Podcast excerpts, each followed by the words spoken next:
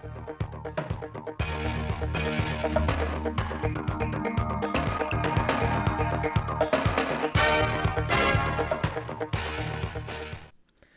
kính chào quý vị và các bạn đến với bản tin thời sự 10 giờ ngày 11 tháng 9 năm 2023 của Đài Phát thanh và Truyền thanh Hóa. Chương trình đang được thực hiện trực tiếp trên sóng FM tần số 92,3 MHz, trực tuyến trên website truyền hình thanh hóa.vn. Tỉnh Thanh Hóa hiện có trên 21.000 doanh nghiệp đang hoạt động, trong đó các doanh nghiệp tư nhân chiếm đại đa số. Ngoài ra, Thanh Hóa còn có khoảng 177.000 hộ kinh doanh cá thể.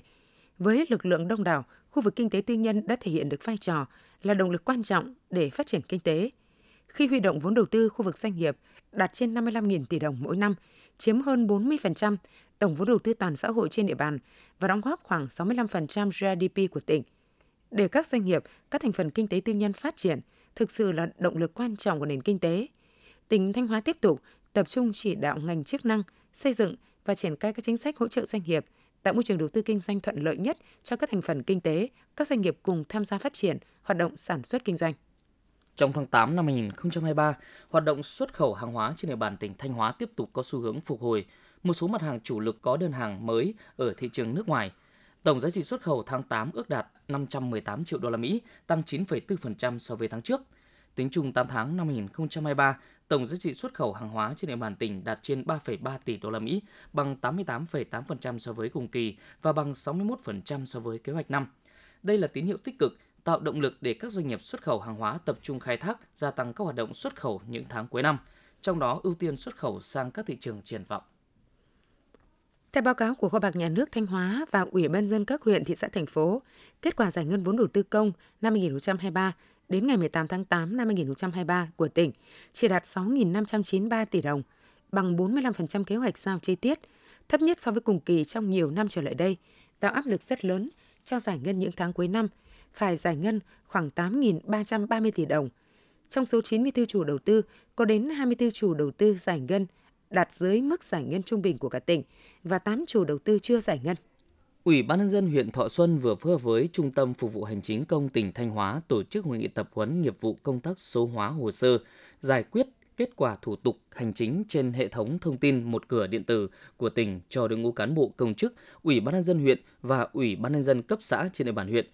qua hội nghị tập huấn nhằm giúp đội ngũ cán bộ công chức Ủy ban nhân dân huyện và Ủy ban nhân dân cấp xã nắm vững kiến thức, quy trình về số hóa hồ sơ, sử dụng kết quả số hóa hồ sơ, giấy tờ, kết quả giải quyết thủ tục hành chính cũng như chia sẻ những kinh nghiệm, cách làm hay, từ đó áp dụng vào thực tiễn công việc, nâng cao hiệu quả phục vụ của nền hành chính công trong quá trình chuyển đổi số. Được xác định là một trong những chương trình trọng tâm, nhiều năm qua, phong trào nông dân thi đua sản xuất kinh doanh giỏi trên địa bàn tỉnh Thanh Hóa đã có sức lan tỏa mạnh mẽ, chỉ tính riêng giai đoạn 2018-2023, các hộ nông dân sản xuất kinh doanh giỏi đã tạo việc làm tại chỗ cho gần 2 triệu lao động nông thôn, hỗ trợ trên 20.000 hộ nông dân thoát nghèo, góp phần cùng địa phương hoàn thành các tiêu chí nông thôn mới. Theo Tri Cục Chăn nuôi và Thú y, bình quân mỗi tháng nhu cầu tiêu dùng sản phẩm chăn nuôi trên địa bàn tỉnh Thanh Hóa khoảng trên 10.400 tấn. Dịp giáp Tết Nguyên đán có thể tăng thêm từ 30 đến 50% so với ngày thường – trong khi đó, ngành chăn nuôi trong tỉnh mỗi tháng có thể cung ứng ra thị trường trên 24.400 tấn sản phẩm. Vì thế, sản phẩm chăn nuôi sẽ bảo đảm đáp ứng đủ nhu cầu tiêu dùng cho người dân trong tỉnh và có nguồn xuất bán ra thị trường các tỉnh khác, kể cả thời điểm cuối năm. Huyện Ngọc Lặc có 18 trang trại chăn nuôi quy mô lớn và trên 100 gia trại chăn nuôi với tổng đàn lợn trên 36.000 con, trên 200.000 con gà và khoảng 13.000 con trâu bò. Ngoài việc đẩy mạnh tuyên truyền, nâng cao nhận thức bảo vệ môi trường trong chăn nuôi, huyện Ngọc Lặc còn phối hợp với các đơn vị doanh nghiệp có các dự án chăn nuôi lớn, đầu tư ứng dụng khoa học và công nghệ trong xử lý chất thải rắn, nước thải để bảo vệ môi trường khu vực chăn nuôi, đồng thời xử lý nghiêm các hành vi vi phạm, kiên quyết đóng cửa các trang trại không đáp ứng yêu cầu hoặc cố tình vi phạm để tình trạng ô nhiễm kéo dài, chậm khắc phục. Chương trình thời sự xin được chuyển sang một số thông tin trong nước. Ngày 10 tháng 9 tại nhà Quốc hội, Chủ tịch Quốc hội Vương Đình Huệ đã dự phiên họp giả định Quốc hội trẻ em lần thứ nhất với sự tham dự của 263 đại biểu trẻ em đến từ 63 tỉnh thành phố trong cả nước. Phiên họp giả định được tiến hành theo đúng quy trình, cách thức tổ chức như một phiên họp chính thức của Quốc hội. Phát biểu với các đại biểu Quốc hội trẻ em, Chủ tịch Quốc hội Vương Đình Huệ đánh giá cao sáng kiến tổ chức cũng như tính chuyên nghiệp của phiên họp giả định. Các đại biểu Quốc hội trẻ em là những tấm gương tiêu biểu trong học tập, rèn luyện, cũng là niềm hy vọng của đất nước. Sự thể hiện xuất sắc của các cháu cho thấy mô hình phiên họp Quốc hội giả định là một mô hình rất có ý nghĩa và hiệu quả nhằm thúc đẩy sự tham gia sớm của trẻ em vào các hoạt động chính trị xã hội. Chương trình thời sự xin được chuyển sang một số thông tin trong nước. Ngày 10 tháng 9, tại nhà Quốc hội, Chủ tịch Quốc hội Vương Đình Huệ đã dự phiên họp giải định Quốc hội trẻ em lần thứ nhất với sự tham dự của 263 đại biểu trẻ em đến từ 63 tỉnh, thành phố trong cả nước. Phiên họp giải định được tiến hành theo đúng quy trình, cách thức tổ chức như một phiên họp chính thức của Quốc hội. Chiều 10 tháng 9, tại trường Đại học Đà Lạt, thành phố Đà Lạt, Lâm Đồng đã diễn ra lễ khai mạc triển lãm và cuộc thi biểu diễn cắm hoa nghệ thuật quốc tế năm 2023. Chương trình do Hiệp hội Hoa Thế giới phối hợp với Trường Đại học Đà Lạt tổ chức với sự tham gia của 200 đại biểu, nghệ nhân đến từ 18 quốc gia, vùng lãnh thổ. Ngay sau khi nghi thức khai mạc, 6 nhà thiết kế hoa đến từ Singapore, Malaysia, Hàn Quốc, Nhật Bản, Macau, Trung Quốc, Hồng Kông, Trung Quốc đã biểu diễn cắm hoa nghệ thuật trực tiếp trên sân khấu và hoàn thành các tác phẩm từ hoa tươi cực kỳ ấn tượng. Cuộc thi biểu diễn cắm hoa nghệ thuật quốc tế 2023 sẽ kết thúc và trao giải vào chiều 11 tháng 9. Theo Ủy ban dân tỉnh Bình Dương, Hội trợ Công thương vùng Đông Nam Bộ 2023 có hơn 350 doanh nghiệp trong cả nước quy tụ về Bình Dương, trưng bày, giới thiệu hơn 1.000 sản phẩm, hội trợ với đa dạng các sản phẩm đã thu hút sự chú ý của cư dân và doanh nghiệp trên địa bàn tỉnh Bình Dương cũng như các khu vực lân cận. Hội trợ thu hút hơn 20.000 lượt khách tham quan, mua sắm tại hội trợ.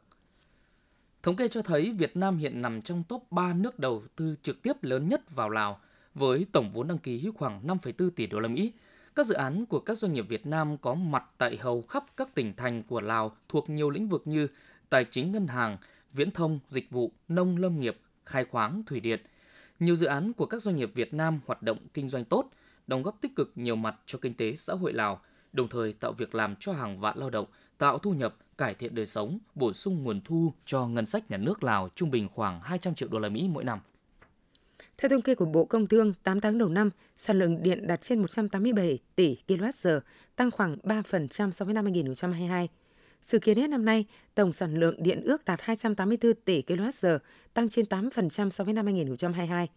Để chuẩn bị cho kế hoạch 2024, Bộ Công Thương đã chỉ đạo EVN và các tập đoàn thực hiện các giải pháp để chuẩn bị các nguồn nhiên liệu về tan, về khí, vận hành tối ưu các nhà máy thủy điện, đảm bảo tích nước chuẩn bị cho việc vận hành mùa khô năm 2024.